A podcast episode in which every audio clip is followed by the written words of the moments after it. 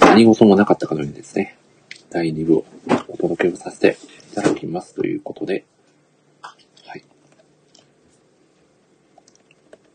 そして第2部。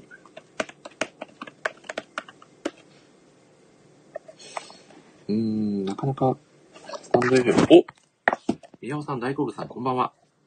いやー、すごいスピードで入ってきたですね。ありがとうございます。お、そして、ちょっと待ってくださいね。トライさんが、あ、ヨネさんこんばんは。お、トライさんが Wi-Fi が切れてましたと。なるほど。なんと、お、そしてトライさんが紹介し、いやー、ということでトライさんをご招待をさせていただきます。すいトラません。すイいさん、こんばんは。ません。悪癖が出てまして。早速出てましたね。すいませ ん。僕がすいません。なんていうかわかんないですけど、はい Wi-Fi のはいコンセプトというか、はい電源めっちゃ切っちゃってて、おっと、なんという、まさかのタイミングで、先日のアラームに引き続き、悪癖が、すごいタイすいミンまグせでん。ア。ラームアラームは来てたんですけど、まさか自分で Wi-Fi 切ってたと 思なわるほど。ず、思いっきり弾かれてました。いや、大丈夫ですか第第第2部が始まってしまいましたが、もはや、友達は第2部ぐらいでは動じませんので、大丈夫ですよ、友達さん。行きましょう。はい。そして、あ大り岡さんがとうが普ございます通にこんばんはって言ってくださってますね。大岡さん、こんばんは。こんばんは。いやー皆さんがね、一旦ちょっと壺を買うということで、ね、はい。あの、一回ね、えー、アマゾンかどこかでね、壺を買ってくださったのかもしれないですね。そして、森口タイガーさんが紹介して、ありがとうございます。トラさん、どこまでお話ししてましたっけいや、僕、あの、はい普通 Wi-Fi 切れたところで、はい。あの、モリスさんがこう、G セントかけてる話そうのだ、一そうだ。番初めあたりで、あ、めちゃくちゃいいところで。なるそうなんでほすよどめ。ちゃくちゃいいところで、僕がなんと悪役出しちゃってて、なんもうと一。回ちょっとお伺いしたかったんですけど、もう一回お話しするの結構ハードル高いですよ ね。そして、森内タイガーさんが高かったですと、買ってきたんですよ、ツボ。すごいな。さすがですね。そうですね、ちそょし、ってとアアンーさんカイがブで話聞をかせてもらいま聞いて。すくれてありがとうございます。はい。結構いいことを言ったつもりだったんですけど、トライさんがずっと喋ってくれないので、僕はひょっとして無視されてるのかと思いなが ら、聞いてましたすいません、Wi-Fi、Wi-Fi 切ってました、完全に。 Wi-Fi、Wi-Fi ごと切られてたとは衝撃ですね。 ということで、トライさん、プレゼンは一段落ということですかね。はい、そうですね。いやー、素晴らしいプレゼン、ありがとうございました。いやなあんりかがこうとうございました。すごく作品の根っこにつながるお話で、確かにお聞きしてて、うん確かにと思いながら聞かせていただいておりました。この作品はいをいかにネタバレせずにうんうんうん。プレゼンしようかとちょっと悩んでたんですけどい、や、これめちゃくちゃ難しいですよね、それ。いやむず難しいですし、うんなんかこう、ネタバレしちゃうと、なかなかこう、難しいところもあるんうで、ーん、確かにその4巻のラストであったりとか、これを言っちゃうとなっていうところありますもんね。なんで3巻まではい。読んでいただいて、うんうん4巻突入したら多分あと全巻いけると思うんですけど、確かに、確かにそれはありますね。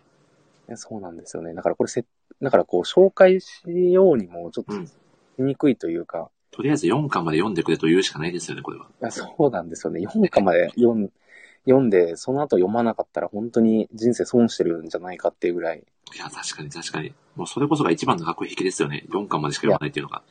悪癖ですよ。悪癖でしかないですよ、こ れも。ただの悪癖の前ですよね。そうはいですよね。ということで、戸田井さん、はい。えー、ど、ど、どうしましょう好きなシーンとか語っていただこうかなと思うんですけど、だ、大丈夫ですかそうですね。好きなシーン、どうしようか。いや、なんかこれ、どこ語るんだっていう話ですよね。そうなんですね。これ結構これがども、こう、シリシリアス回と、こう、ほのぼの回がすごく両極端じゃないですか、この作品って。ああ、そうですね、そうですよでね。すよね。それをど、どこを切り取って語るかってすごい難しいなと思って。ど、どうでしょここうがはいなんかこう、初見、初めてまだ、うんうんあのーまあ、見てない、こう、大好物さんはい。とか、もうなんでこれ、あのー、ようこ僕、SS じゃないのみたいな。その話を、ぜひ、そうですよ。はいそこしないとなと思ったんですけど、うんうんうん。まあこれ、ようこって書いて、はい。まあ、犬って読んでるんですけど、うんうん。これ犬っていうのはこの、まあ、ヨーコっていうのが、えっ、と、まあ、リーチオの、はいシークレットサービス役のミスミケスカミソウシ君のことを指してまして、うんうんうん。で、ミツケミケスカミソウシ君は、もう、キュービの、えっ、と、ヨーコの先祖返りですと。うんうん。っていうところで、はいまあ、陽子っていうふうに言ってるんですけども、うんなんでこれ犬って言ってるかっていうと、もはういこの理事長と三毛塚み宗氏の関係性が、まあ、まあ、主従関係といううんか、うんうまんあ、シークレットサービスではあるんですけど、うんうんまあもっとそれを超えた主従関係であるんですよね。主従関係だっていうのはちょっとわかんないんですけど、うまんあ、そこがまたこの作品のすごい魅力でもあって、うん。で、基本的に理事長ってすごい、あのーまあ、悪態をついて、みんなからちょっと嫌われやすかったりとかするんですけうど、ん。でもそ、れを三毛塚み、そうですよあねすいま。あ、でも、あれですよね。こう、はい。きつく言ってしまったことを朝で後悔して、シュンとなっちゃうとこが可愛いんですよね。そうなんですよね。ツンシュンって言ってるんですけど、ツンデレならぬ、ツンシュンなんですよね。そうなんですよ。喧嘩した後めちゃくちゃ手紙ですごい丁寧な謝罪文書いたりと か、そういうところもすごい可愛いんいでや、すけ可ど、愛いですよね。そのギャップがたまらないですよね。そうなんですよね。はいなおかつ、三毛塚み宗志くんはそこをちゃんと分かってて、はい。で、なんか、なんですかね、こう、まあ、包容力といううんうか、んうんっていうところで支えてくれるんですよね。どんなことされても、まあ、ほぼ怒んないし、いや、そうですよね。もうなんか、もうリリチオさんのために死にますみたいな最初、そんな設定ぐらいから。もう僕はあなたの犬ですみたいな勢いで来るんですよね。あそうなんです、そうなんですよ。まあ、そこもすごい、で、まあ、それで、まあ、犬って言ってて、僕が、まあ、リリチオのことを、まあ、リリチオも一人称僕って言ってるんで、うんうんで、犬僕っていうところで、まあ、シークレットサービスっていうところで、まあ、題名が犬僕シークレットサービスになりますっていうところがあってて、まあ、はいはい他にも、まあ、キャラクターが、あのーまあ、シークレットサービスと、まあ、住人っていう形で、うんまあ、いろんなコンビがあるんですけど、そのコンビ愛とかもすごい好きなんですようん。ね、めちゃくちゃ。あーそうですね。いいですよね。うんうんいやーで、これ、いやーこれすっごい伝えたいんですけど、はいこのコンビ愛がなんでこういうふうなコンビ愛になったかっていうのうん。も、ああ、なるほど。物語を進めていくことによって、はい。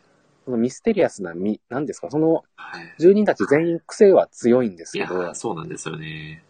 なんで癖が強いかっていうのも、4巻以降で分かってきたりとかするんで、まあそれ見たら、なんかこう、なんかこんな癖強いやつが実はいろんな思いがあって、みたいなはいはいはい。って言ったらもうなんかこう、なんか、なんですかね、すごい感情移入しちゃうんですよいね。やーそうなんですよね。でもこの作品って、めちゃくちゃ語りたいのに、この初めて読む詩のことを思うとなかなか逆に語らせてもらえないっていうところありますよね。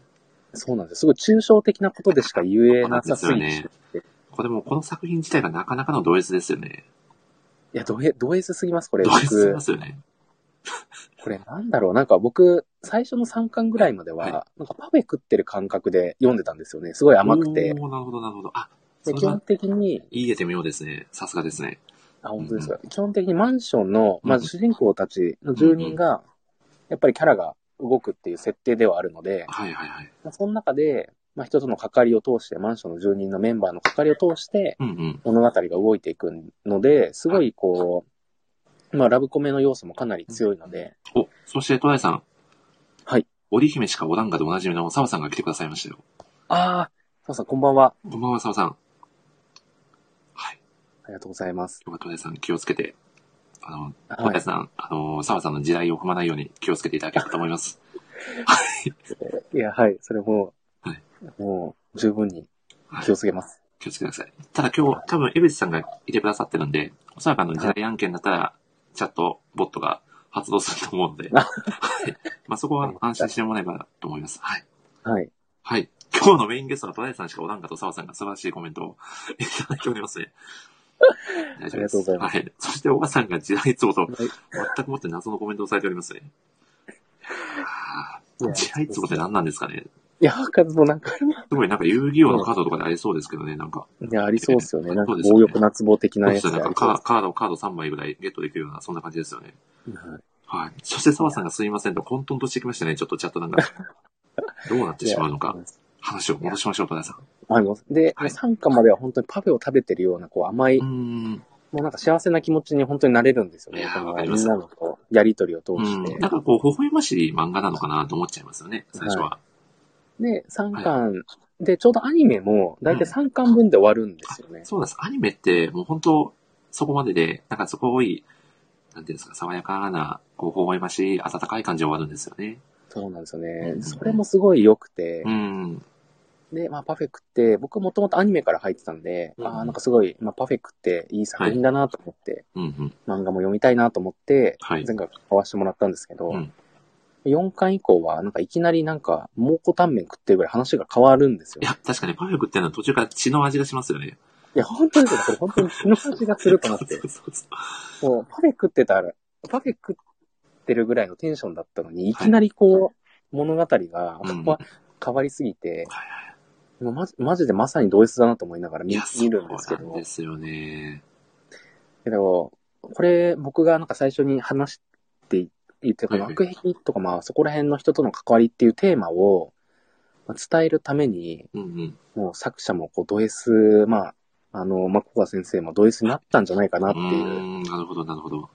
多分4巻はかなりこう、まあ、賛否あるんじゃないかって言われるような、うーん。いや、あそこまでの急激な転換はかなりね、勇気がいる展開じゃないかなと思いますけどね。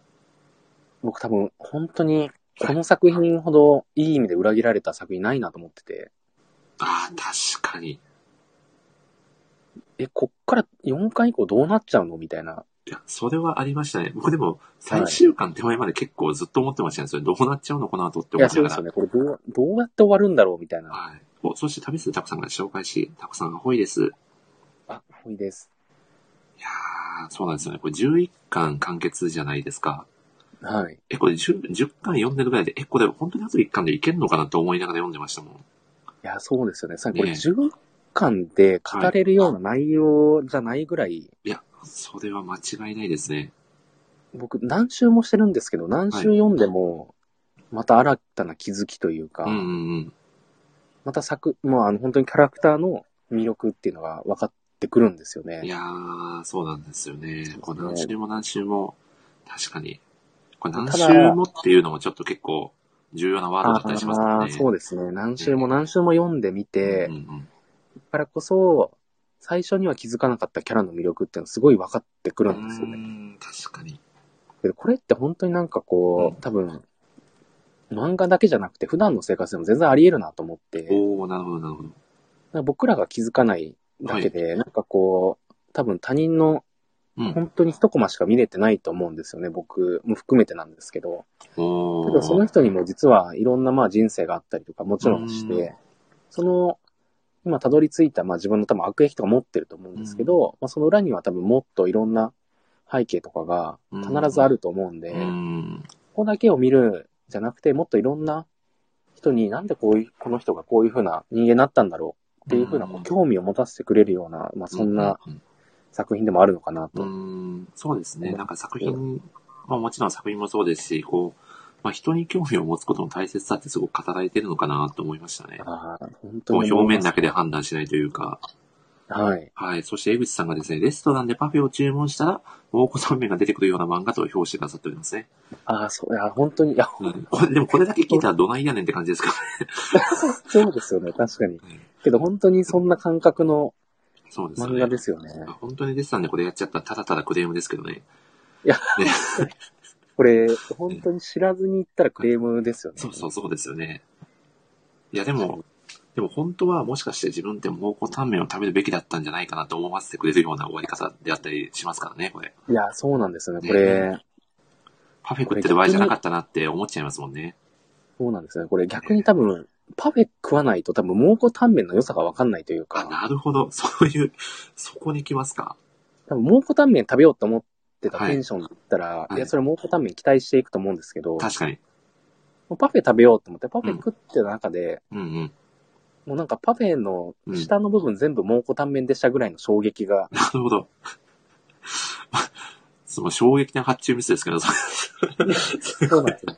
まあ、だからこそなんか、どっちの良さもわかるというか、まあなんか何言ってるか僕もよくわかんなくなって確かに確きたかにんです。けまあでども、最近ちょっとこのラジオそういう傾向あるんで全然大丈夫ですよ。 はい。タコさんがいつからパフェを頼んだと錯覚していたと。 なるほど。これは、これは沢さん案件になりますね。すごいな。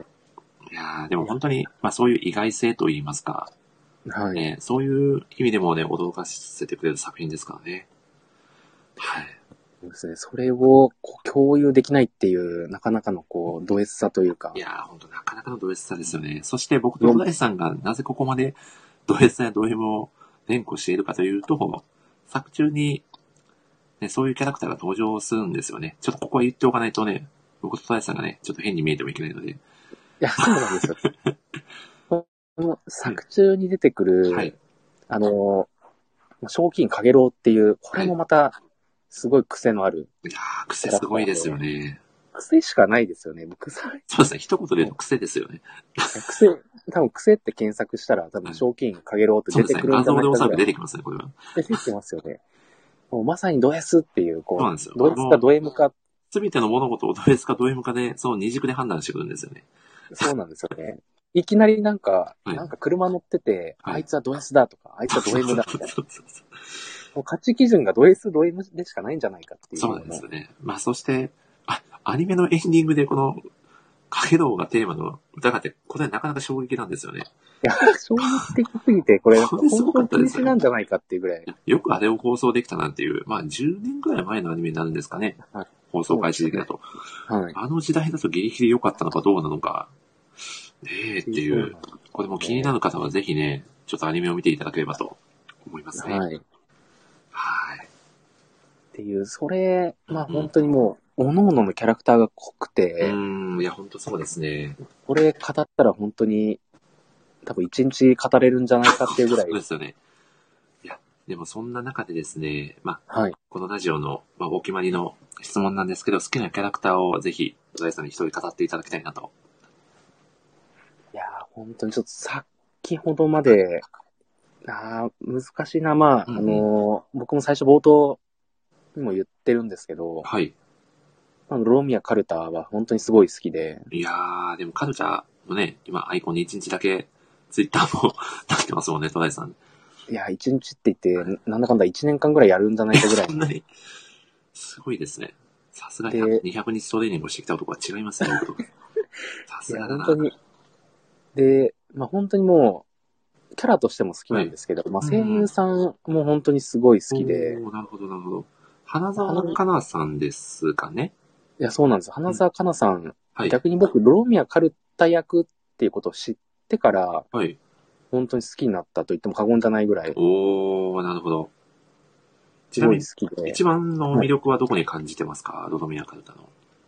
ロミア・カルタの一番の魅力は、うんうわ、難しいな一番の魅力っていうと、やっぱり、本質を見てるところがすごい魅力的おーで、それをなるほこう行動で示してくれるところがすごい好きなんですよね。。で、さっき言った、まあ、賞金かげろうっていうめっちゃド S って言ってるうんうん。やつがいるんですけど、もう最初僕も見たところ、とんでもないやつだなって全然好きになれなかったんですけど、おーはいはいはい。で、カルタだけはめちゃくちゃ好きだったんですよね。なんかその、普通に人として賞金かげるのことがすごい好きで、うんずっとね、最初から懐いてましたもんね。そうなんですよね。で、影様影様って、まあ、うんまあ、あの、賞金かげろうとロロミアカルタも、まあ、シークレットサービスの関係性ではあるんですけど、でそうやってこう見た目で人を全然判断せずにちゃんと物事の本質を見て捉える。うん。でなおかつ自分でまあ行動によってこの本質をこう周りに示すっていうところが僕も実はこんなに話しときながらあんまりこう人に対してこう思ってること言えないタイプでしておーでなんかカルタとか見てると、はいなんか僕も本当は人にもっとちゃんと言わなきゃとか思ってること言おうとか思ってたりしてたんですけど、うん。けどただ言うことがなんか全てじゃないんだなっていうふうにちょっと教えてもらっなて、るほど。自分が思って本質でた正しいと思うことをしっかり行動で示していくことが、まあ、相手にもそうやって伝えられる表現の方法もあるんだなっていうことを、なんか僕は僕で教えてもらったっていうのが、まあ、このカルタの一番の魅力なんじゃないかなっていうふうには思ってますいや。ー、素晴らしいですね、戸田さん。ただですね、僕、戸田さん、ちょっと一個だけ少し引っかかってることがあって、はい。戸田さんって、もはう、い。ミクになってしまうぐらいミク推しじゃないですか。ああ、そう、そうですね。はいで。すよね。でもはい。浅沢香菜さんって、はい。一花の声優さんですよね。いや、そうなんですよね。はここい。で、僕はちょっと、んあれこれは、ちょっと、現行犯逮捕の匂いが、 これは、戸田さん、ミミクじゃないんですかその辺、いかが、いどう、どうなんですいかという。はい。そうです。これすごい難しい質問なんですけども、うんうんあのーまあ、むず、いや、なんとも、なんとも言えないですけど、僕、はいああんだけミク好きって言ったんですけど、岡さんが裏切りツボと実。はあの、トライさん、すごいコメントですね。もう別にツボ関係なくないと思いますけどね。ちょっと、あ江口さんが森市警察に捕まったということで。そうですね。もうここは僕の領域なので、あの友達はないわ。はい。そうですね、完全に今、森さん領域展開ハマっちゃってるんですけど、そうですね。もうこの領域内必中なんで、はい。トライさん逃げられないです。あのうもういや、もちろん僕、はいミクも好き、一番好きって言ってるんですけど、ん。まあ、一かもう負けないぐらい、実は好きなんですよね。なんと、僕すいません、あの、全然推しが一人じゃないっていう、すいません、かなりこう推しがいっぱいいるっていうタイプでし箱を、て、箱をしてるんですね、トライさんは基本的に。そう、そうなんですよね。だなからる、ほど。いや、だから本当にミクが好きな気持ちは嘘偽りはないんですけど、うんうんうん。まあ、それ負けないぐらいイチカも好きな気持ちも嘘偽りなくなるほど。あるっていう、ちょっと本当に小賀さんを前にして言っていいのかどうかっていうのはちょっとすごい悩んでたんですけど、いや、でもこれ、大川さんは衝撃なんじゃないですかこれは。そして、江口さんが自白させられた戸田さんと。 そうですね。僕はそうそう、戸田さんに活動を提供しないといけない時間帯に入ってきました。いやー、これは田中さんも衝撃の事実ということで。いや、でも、戸田さん、これ、でもね、もう、これは、もう、誰を愛すかはね、もう、本当個人の自由ですから、いやこれはー、ねそうなんもう誰ですかよ一ね。人しか教えちゃいけないなんていうルールもないわけですから。うん。そうなんですよね。はい。動画さんがカツツボ来るかとめちゃくちゃ硬そうですね、これ。食べにくそうだな。これは。いやー、その僕が、はい。を買わせるつもりがはい。逆に食べてましたね。カツそうツですボ。ね。気がつけばね、いつからつけばいつからカツツボをね、食べていると錯覚していた状態ですからね。これは、これは、どんだけツボの話をねじ込んでくるんだっていう話ですけどね。あ本当ですね。はい。いやいや、うんそんぐらい、ーうんうん。まあ、どのキャラも魅力的ですし、でもちょっそうと、でも僕、アニメやまあ漫画を、ね、見ていると、はいちょっとどちらかというと、なんかミク寄りのキャラクターなのかなとは少し感じなくもなかったんですけど、野々宮かなたに関して。ああ、そうなんですなよんかね。ちょっとそういう匂い。いは感じません、戸田井さん。そうなんですよね。まあ基本的にこう、おっとりしてるというか、うんうん、そうです、ね。まあ自分のこう、やっぱりこう、自分のペースをやっぱ守ってるうし、んうっんていうところで、そうなんですよね。ちょっとアイコンにして、やっぱミクと並べて、並んで、うん、うん。ヨネさんが書いてくれたミクと並んはでみても、なんかやっぱ傾向、系統が似てるなと思いつつ、うん、やっぱそうですよね。やっぱりこう、好きなキャラクターの、こう、傾向としては近いところがあるのかなっていうのは少し感じましたね。あーありますよ。は多い分、人それぞれの多分好きなキャラ並べていったら、その人のはいパーソナリティすごいわかるんじゃないかなっうていうのはーん。いや、本当そうですね。ということで、まあ、今回はちょっと初版ということで、戸田さん、釈放ということで、させていただこうと思います。はい。よかったです ね。はい。よかったです。本当に。はい。ということで、では、戸田さん、作中のですね、好きなセリフをぜひお聞きしたいなと。これはちょっと、僕も、いくつか、抜き出してきているので、 ああ、本ぜ当でひすか。え発ー表したいなと。はい。僕、いやーそうですね。僕なんかちょっうんうと、ん。後々にはい。言おうと思ってたんですけど、お、ヨッピーさんが紹介して、こんばんは。あ、はいこんばんは。うんうん。お、後々に言おうと思っている人が。はい。あの、2番のこう、人との関わりによってっていう話があるんですけど、うまん。あ、それで僕がちょっと言おうとしてた言葉がはあいりまして、ちょっと待ってくださいね。えはいーっと、それが、えーっと、まあ、作中に出てくる、あ、ちょっと今、その名前がすげえ、どう忘れしちゃったんです。カッパのああ、カッ妖パの怪に、誰だったっけ川川澄丈太郎っていう、はいはいはい。まあ、ダンディーな、うんうん。えっ、と、あやかしか、まあ、そのマンションのああ、コックがいるんですけどね。はいはいはっていい。う。で、その、まあ、コックが、いうセリフが僕、すごい好きなんですけど、なんでかっていうと、あ、そのセリフを言いますと、はい。人は出会いでできているのさ。いろんなものや人、感情とな。あいつ、かっこ母さんやお前と出会ってない俺は、俺と呼べないのさっていうセリフが僕、すごい好きで、うんこれどういうシーンかと言いますと、はいこの息子、川澄幸太郎くんって、あ、小太郎、あ、こ小太郎だ、小太郎くんっていう子が、いるんですけども、まあ、この、まあ、妖怪の先祖返りできる、まあ、妖怪の能力を持ってる人たちは、はい。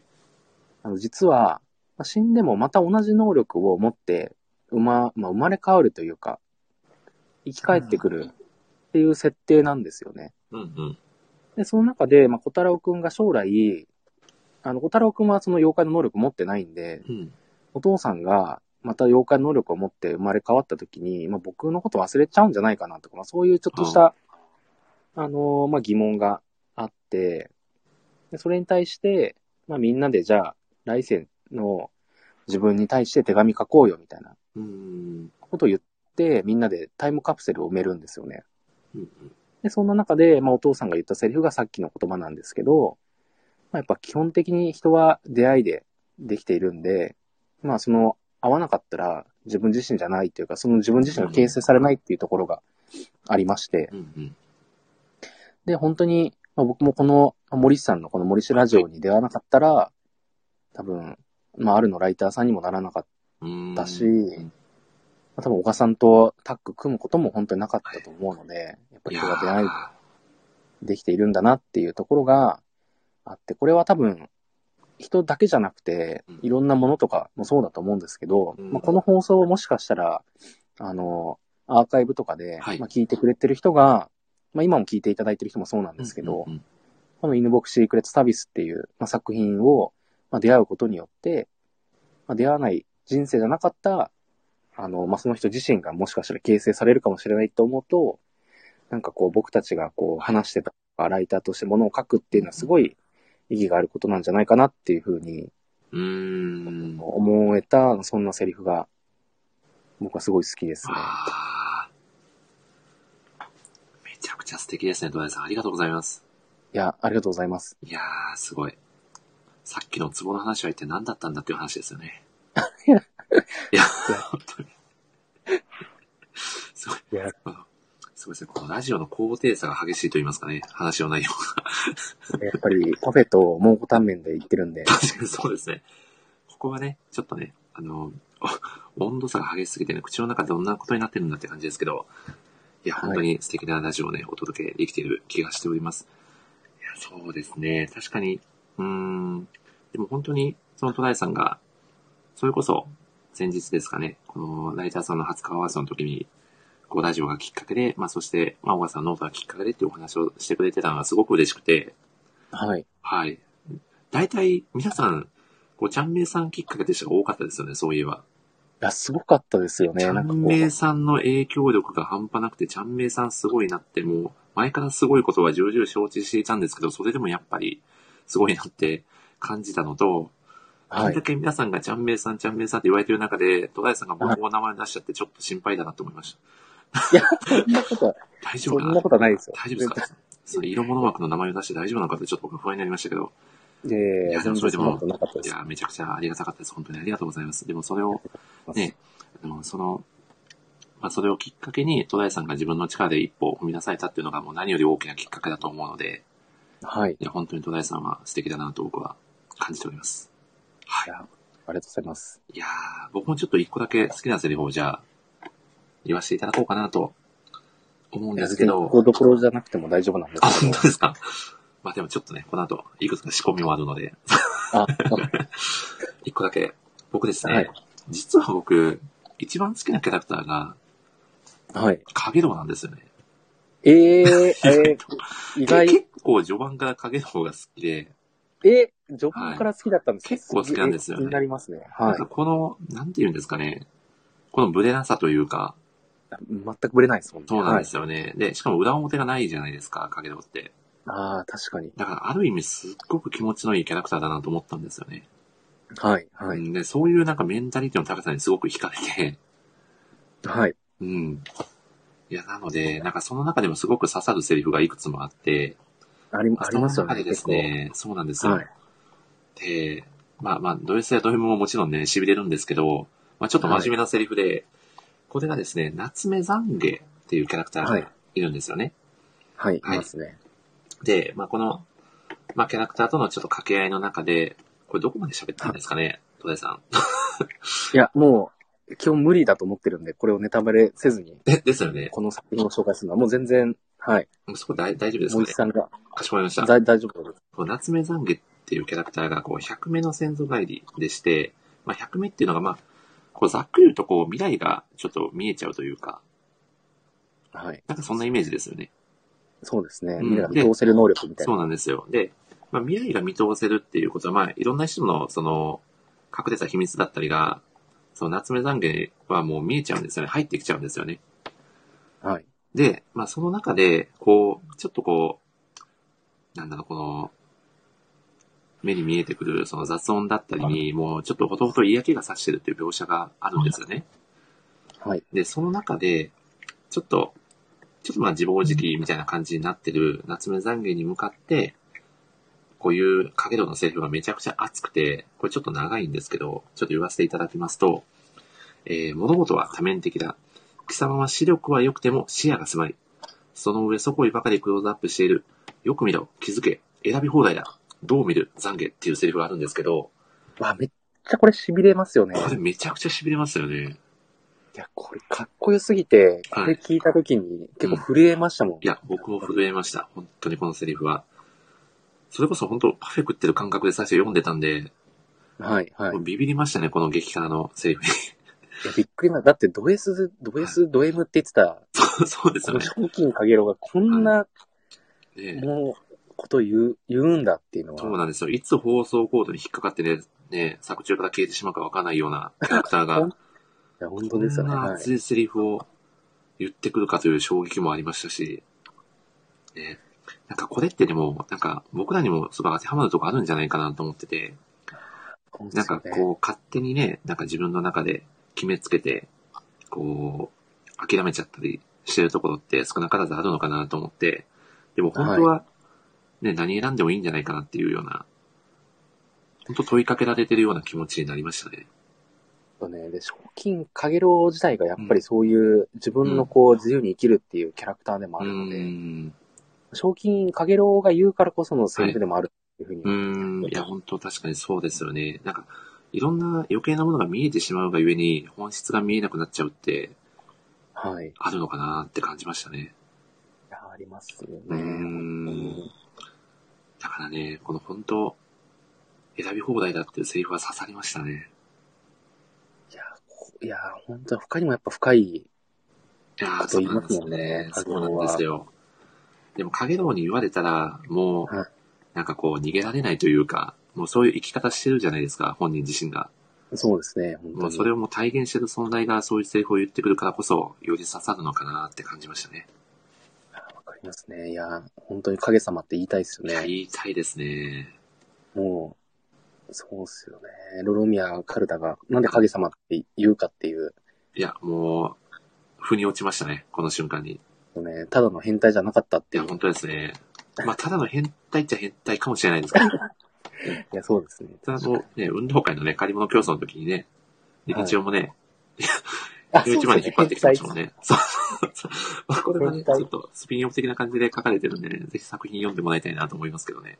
そうですよね。そういうスピンオフもすごい多いんで。いや、めちゃくちゃ面は白いです。あの、本当パフェの部分もめちゃくちゃ楽しいので、い。本当なんか二度美味しいと言いますかね、そういう作品でもありますよね。はい。いやー、ということでですね。ではですね、どうしましょうかね。そもそもちょっと、ここ最近恒例になりつつあるですね、はえい。ー、おはがきをですね、ちょっと読ませていただこうかなと思います。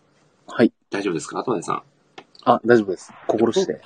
心して、 心して。はい。そうですね。今回ですね、まあ、かなりたくさんのおはがきをですね、こう、ラジオ宛てにいただいておりまして、えー読み上げさせていただきます。えーラジオネーム、さすらいのつぼうじさんからのおはがきです。えー、トライさんの質問ということで伺っております。えーもしもトライさん自身が誰かのシークレットサービスになれるなら、誰のシークレットサービスになりますかというご質問でございます。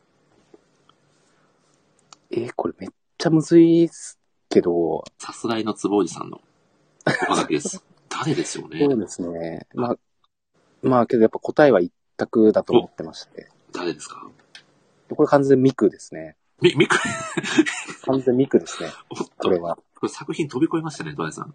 いやこれすいませんいあ、やありあなるほど。これ、まあ、そうか、作品限定してないのか。もう全然いいんじゃないですか、マヤさん。そうなですぜねこビッグなのれ、基本的にシークレットサービスのメンバー強いんで、はい。基本的にま、まあ、僕が本気で守るって考えたら、僕が守られる立場だな、とおおいうところで、本当にガチで考えちゃったんですけど、なるほど。ガチの答えですね、これは。はい。やっぱこう、ミクが経営、ミクとね、ニノが経営してる、やっぱうんこう、うんうん喫。茶店とかもかなり気になってはいるので、今なる後ほはど。まあ確実に常連になってるだろうなっていう。なんか、ひひどい時、しゅなんか一日2回ぐらい行ってそうですよね、トライさん。いやー、だから言ってますね 。いやそうですよねすごいなぁ。いや、愛が言葉知りましたね。もうてっきり犬僕の作品の中から出てくるかと思いき や、さすがですね、トライさ。やっぱこう本質見て言わないとなと思いなんがいらや。、素晴らしいですね。まあ、そんなトライさんにはですね、壺をね、2個プレゼントさせていただこうと思います。ではですね、トライさん、もう一つ、もう一方おはがきが来ております。はい。はい。こちらがですね、えーラジオネーム、えー糸目に目がないグリーンノートガールさんからいただいております。はい。すごい名前ですね。ないでしょうね。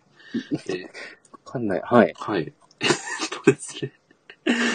えっと、もし、あ、これさっきと全く真逆の質問ですね。もし、あやかし館に入居できたとしたら、どのキャラをシークレットサービスに指名しますかえー作中の中のシークレットサービスではない全キャラクターから選んでいただいて大丈夫とのことです。ええはい。お、そして、つぼおじさんが謝っておりますよ。なんかごめんなさいと。いやちょっと待ってください。えー、ちょっと待ってください。えー、あ、皆さんね、質問のことで頭いっぱいですね。さすがですねそ。そうですね。いや、これすごいいい質問ですよね。迷うんですけど、ラジオネームが、えー、糸目に目がないグリーンノートガールさんですね。誰でしょうね。あーすごい、あ、わかわかりました。あ、わかりました。さすがですわかりねま。した。そうですね。まあ、本はい当僕がもし、はい。まあ、これも結構ガチなトーンになっちゃうんですけど、はい。もし、ついてもらうんだったら、夏目懺お悔かなー。。夏目さんけ、これはなぜですかいや、すごいこう、将来見てほしいなっていう、えー、やましい気持ちからなんかこう、こう、はい。懺悔は結構いい感じでアドバイスしてくれるんで、あー、でもひょうひょうとしつつ、ね、いい感じで。そうなんですよね。はいやっぱこう、将来見通せる力あるんで、うんうんうん。やっぱりこう、ちょっとなんかやばそうだなみたいな時は、はい。ちょっと言ってもらいたいなみたいな。めちゃくちゃガチの答えですね、戸田さん。めっちゃ ガチな、ガチな答えになっちゃったんですけど。いやー、でもさすがですね。なんかこう、細目の、糸目のキャラって、ああいうひょうひょうとしたキャラクターが多い気がしますね。一丸銀しかり、ああ、そうですよね。配給のねそうそう、宮治しかり、宮集むか、宮集むしかり。なんでしょうね、この。やっぱりこう好きなキャラは絶対被ってくるっていうのはやっぱあるんじゃないですかね。そうですね。ちなみにこのグリーンノートガードさんも、はい。えー、夏目懺悔が一押しのキャラクターというふうに伺っております。そうですよね。確かはにい一番、そうですもんね、夏目さんではう。んいや、そうなんですよね。いや、ということで、おはがきをね、今回もいただいたということでありがたいですね。いや、本当にありがとうございます。皆さん一体どこから聞きつけてね、送ってくるのかって話ですけどね、このおはがきをそうねで。すこれ、でどこにはい出す場所あるんだなってこう毎回思いながらも。いや、そうなんですよね。まあ、強いて言うなら僕の DM ですね。あ、そう。 あありがとうございます。とんでもないです。いやー、ということで、いや、都内さんにちょっと一つお聞きしたかったのが、この作品に、こう、ハマった瞬間ってどこでしたかああ、ハマった瞬間、はい。そうですうね。ん。多分人それぞれ違うと思うんですけど、はい。僕、実は、はい。あの、無血神宗師うんくんうん。の過去編がすごい好きなんですよね。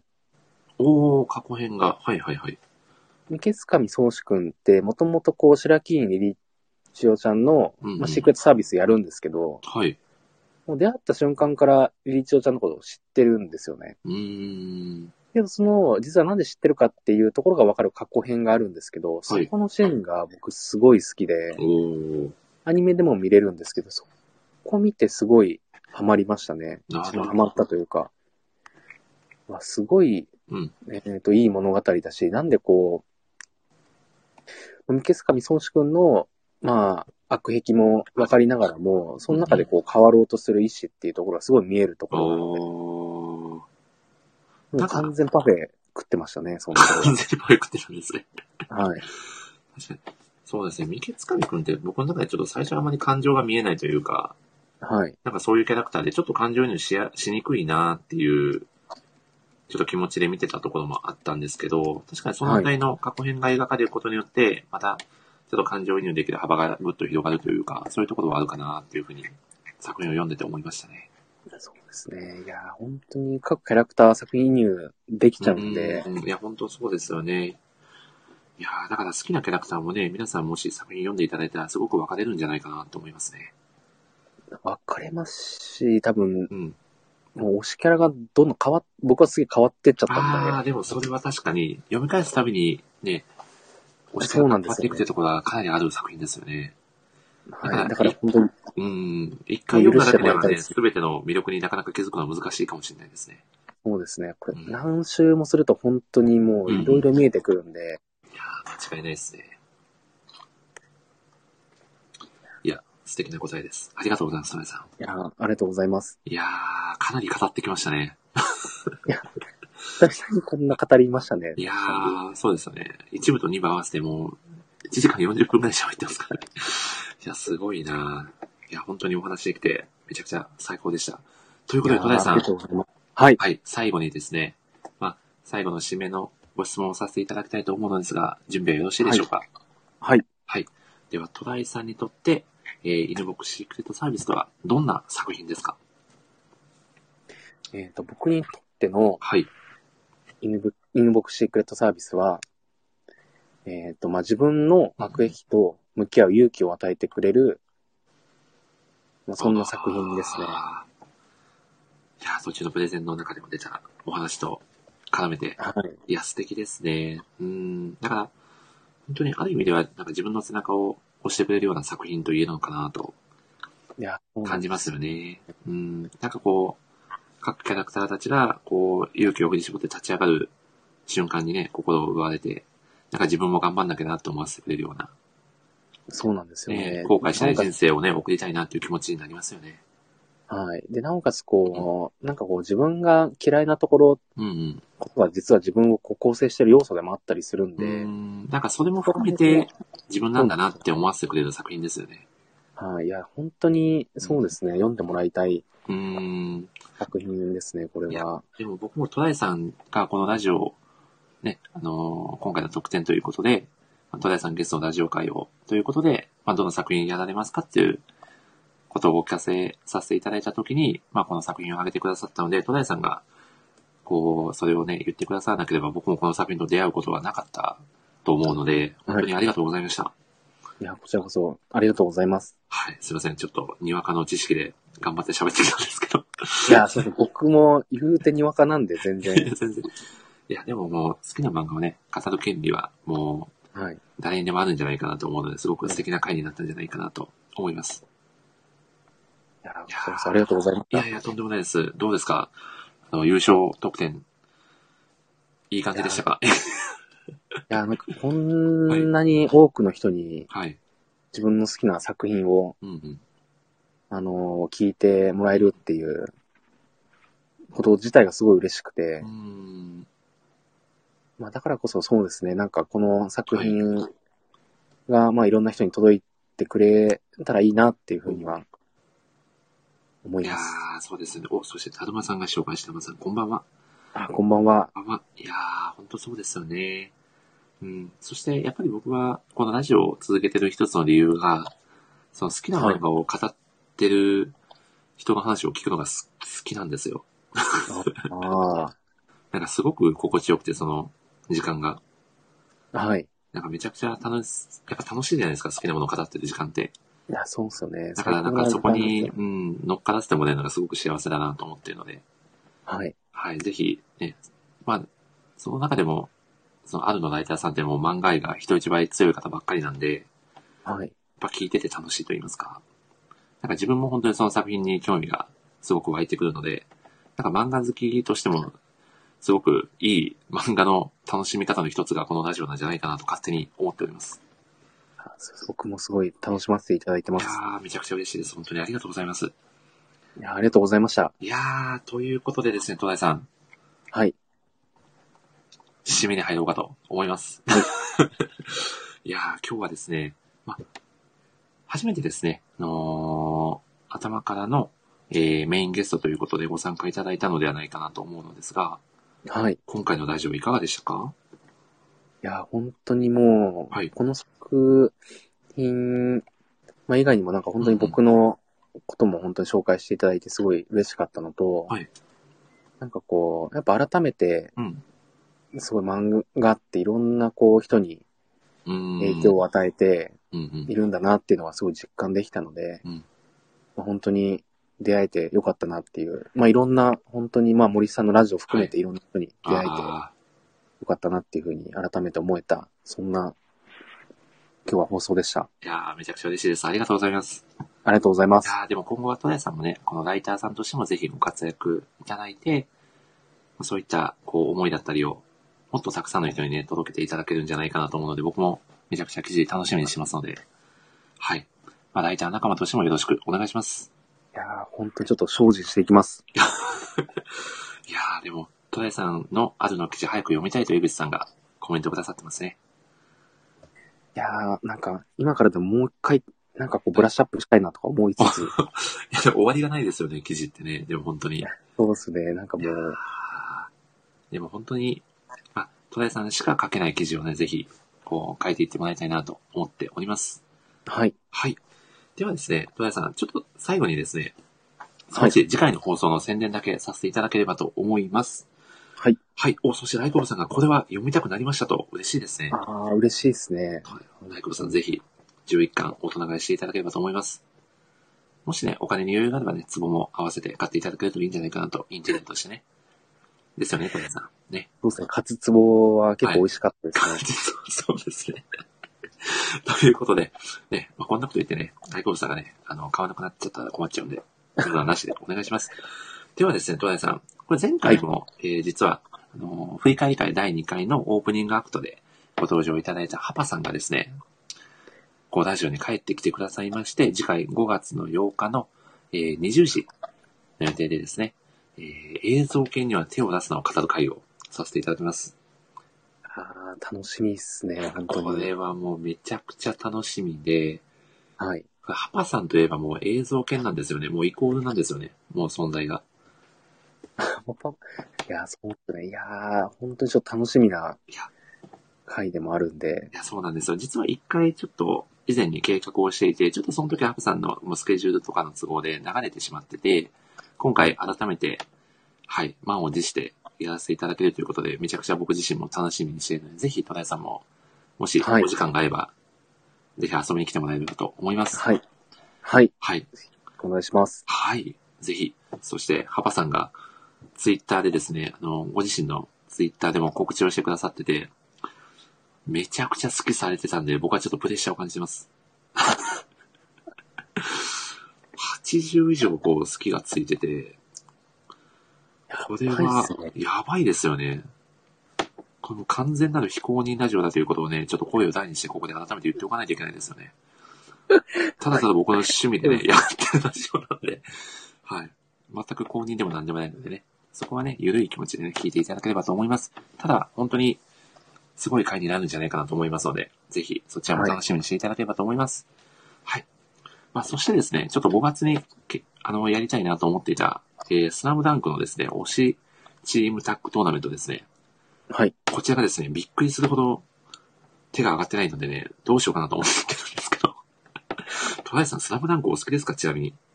いや、いろんな前回持ってますね。お、マジですかありがとうございます。ご参加いただけるということでよろしいですかいや、参加いただ きます。あ、本当ですかいや、これあれ、何チームはいが参加していいのかなとか思いつつ、そうなんですよ。これはちょっとね、僕も、あの、案内がちょっとまずかったなと思って、まず好きなチームをこう一緒に、こうコメントいただいて、まあ、そこからちょっとはい逆算して考えていこうかなと思っているので、戸谷さんちなみに、チームで言うとどこ推し、どこが一番飾りたいですかええー、なんか逆に僕でいいのかなとは思っちゃいつつ、いや、でも前回の優勝者ですから、もうその権利は十分にあります。